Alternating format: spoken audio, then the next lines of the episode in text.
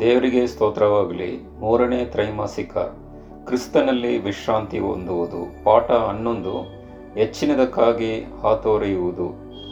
ಪ್ರಿಯರೇ, ಈಗಾಗಲೇ ನಾವು ಈ ಪೂಜೆ ಸಂಸ್ಕಾರಗಳು ಮತ್ತು ಯಜ್ಞವೇದಿ ಈ ವಿಚಾರಗಳಲ್ಲಿ ಯಾಜಕ ಕಾಂಡದಲ್ಲಿ ಅನೇಕ ಒಂದು ಮಾಹಿತಿಗಳನ್ನು ಓದಿರಬಹುದು.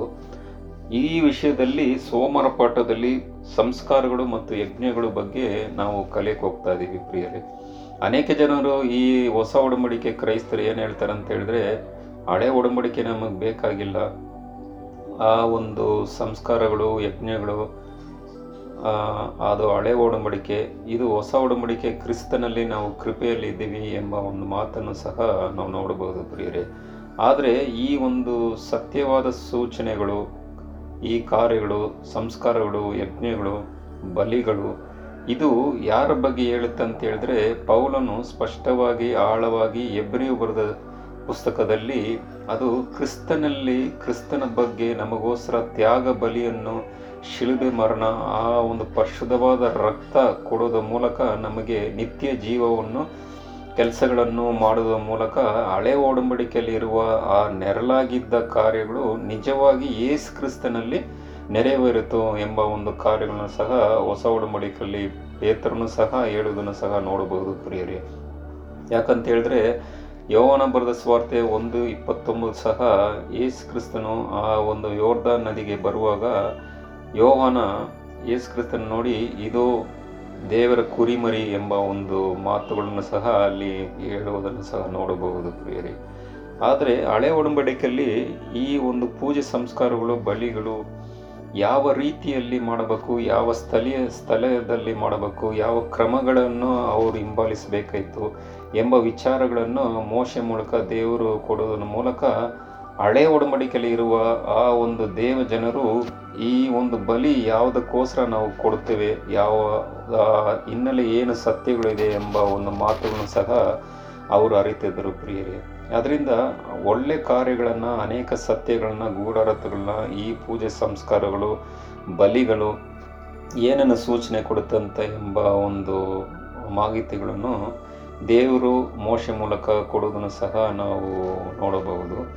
ಆದರೆ ಒಬ್ಬ ವ್ಯಕ್ತಿ ಆ ಒಂದು ಬಲಿ ಕೊಡುವಾಗ ಆ ರಕ್ತ ಹರಿಸುವುದು ಮತ್ತು ರಕ್ತ ಸುರಿಸುವುದು, ಆ ಬಲಿ ಕೊಡುವುದು, ಅವನು ಸ್ವಂತ ಕೈಯಿಂದನೇ ಒಂದು ಬಲಿಯನ್ನು ಕೊಡಬೇಕಾಯಿತು ಪ್ರಿಯರಿ.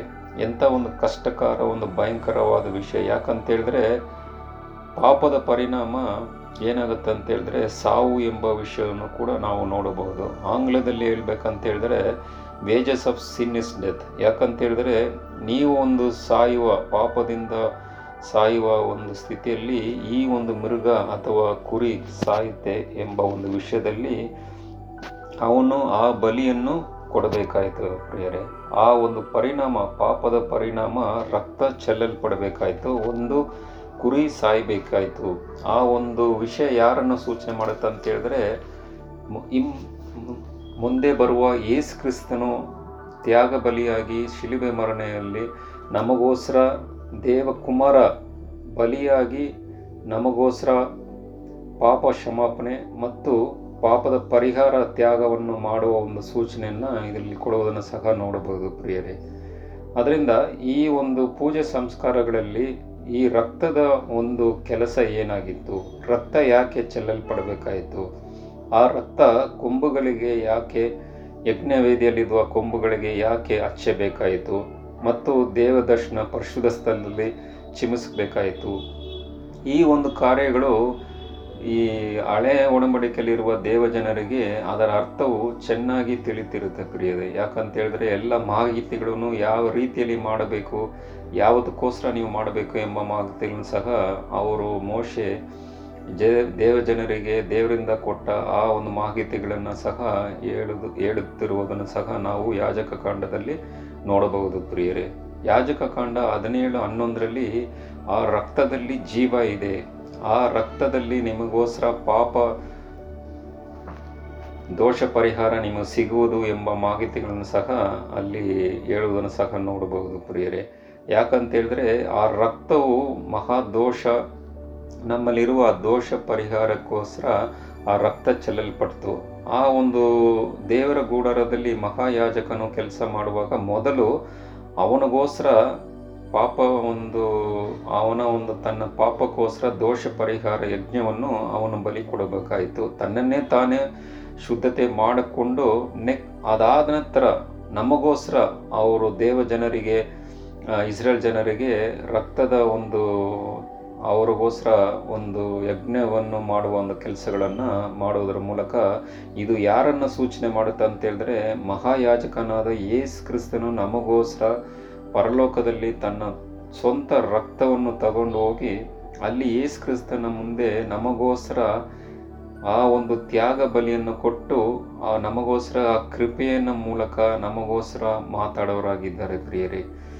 ಈ ವಿಷಯವಾಗಿ ಇನ್ನು ಅನೇಕ ಒಂದು ಕಾರ್ಯಗಳನ್ನು ಮುಂಬರುವ ಪಾಠಗಳಲ್ಲಿ ನಾವು ನೋಡಬಹುದು. ಮತ್ತು ಎಲ್ಲದರ ಬಳಿಕ ನಮ್ಮನ್ನು ನಾವೇ ಕೇಳಿಕೊಳ್ಳಬೇಕಾದದ್ದು ಏನಂತೇಳಿದ್ರೆ, ಕ್ರಿಸ್ತನು ನಮಗೋಸ್ಕರ ಈಗಾಗಲೇ ಮಾಡಿದ್ದಕ್ಕೆ ಏನನ್ನು ತಾನೇ ಸೇರಿಸಿಬಲ್ಲೆವು ಈ ಒಂದು ಮಹಾ ಕಾರ್ಯಗಳನ್ನು ತ್ಯಾಗ ಬಲಿಯಾಗಿ ಮಾಡಿದ ಯೇಸು ಕ್ರಿಸ್ತಗಳನ್ನು ಯೇಸು ಕ್ರಿಸ್ತ ಮೂಲಕ ಏನು ಸೂಚನೆ ಕೊಡುತ್ತೆ ಅಂತ ಹೇಳಿದ್ರೆ ನಮ್ಮ ಕ್ರಿಯೆಗಳ ಮೂಲಕ ಅಲ್ಲ ಮತ್ತು ಯೇಸು ಕ್ರಿಸ್ತನು ಮತ್ತು ಅವರ ಕೃಪೆಯ ಮೂಲಕ ನಾವು ರಕ್ಷಣೆ ಹೊಂದಿದ್ದೀವಿ ಮತ್ತು ನಿತ್ಯ ಜೀವಕ್ಕೆ ಒಂದು ದಾರಿಯನ್ನು ನಮಗೆ ಏರ್ಪಾಟ್ ಮಾಡಿದ್ದಾರೆ ಎಂಬ ಕಾರ್ಯಗಳನ್ನು ಸಹ ನಾವು ತಿಳಿಯಬಹುದು ಪ್ರಿಯರೇ.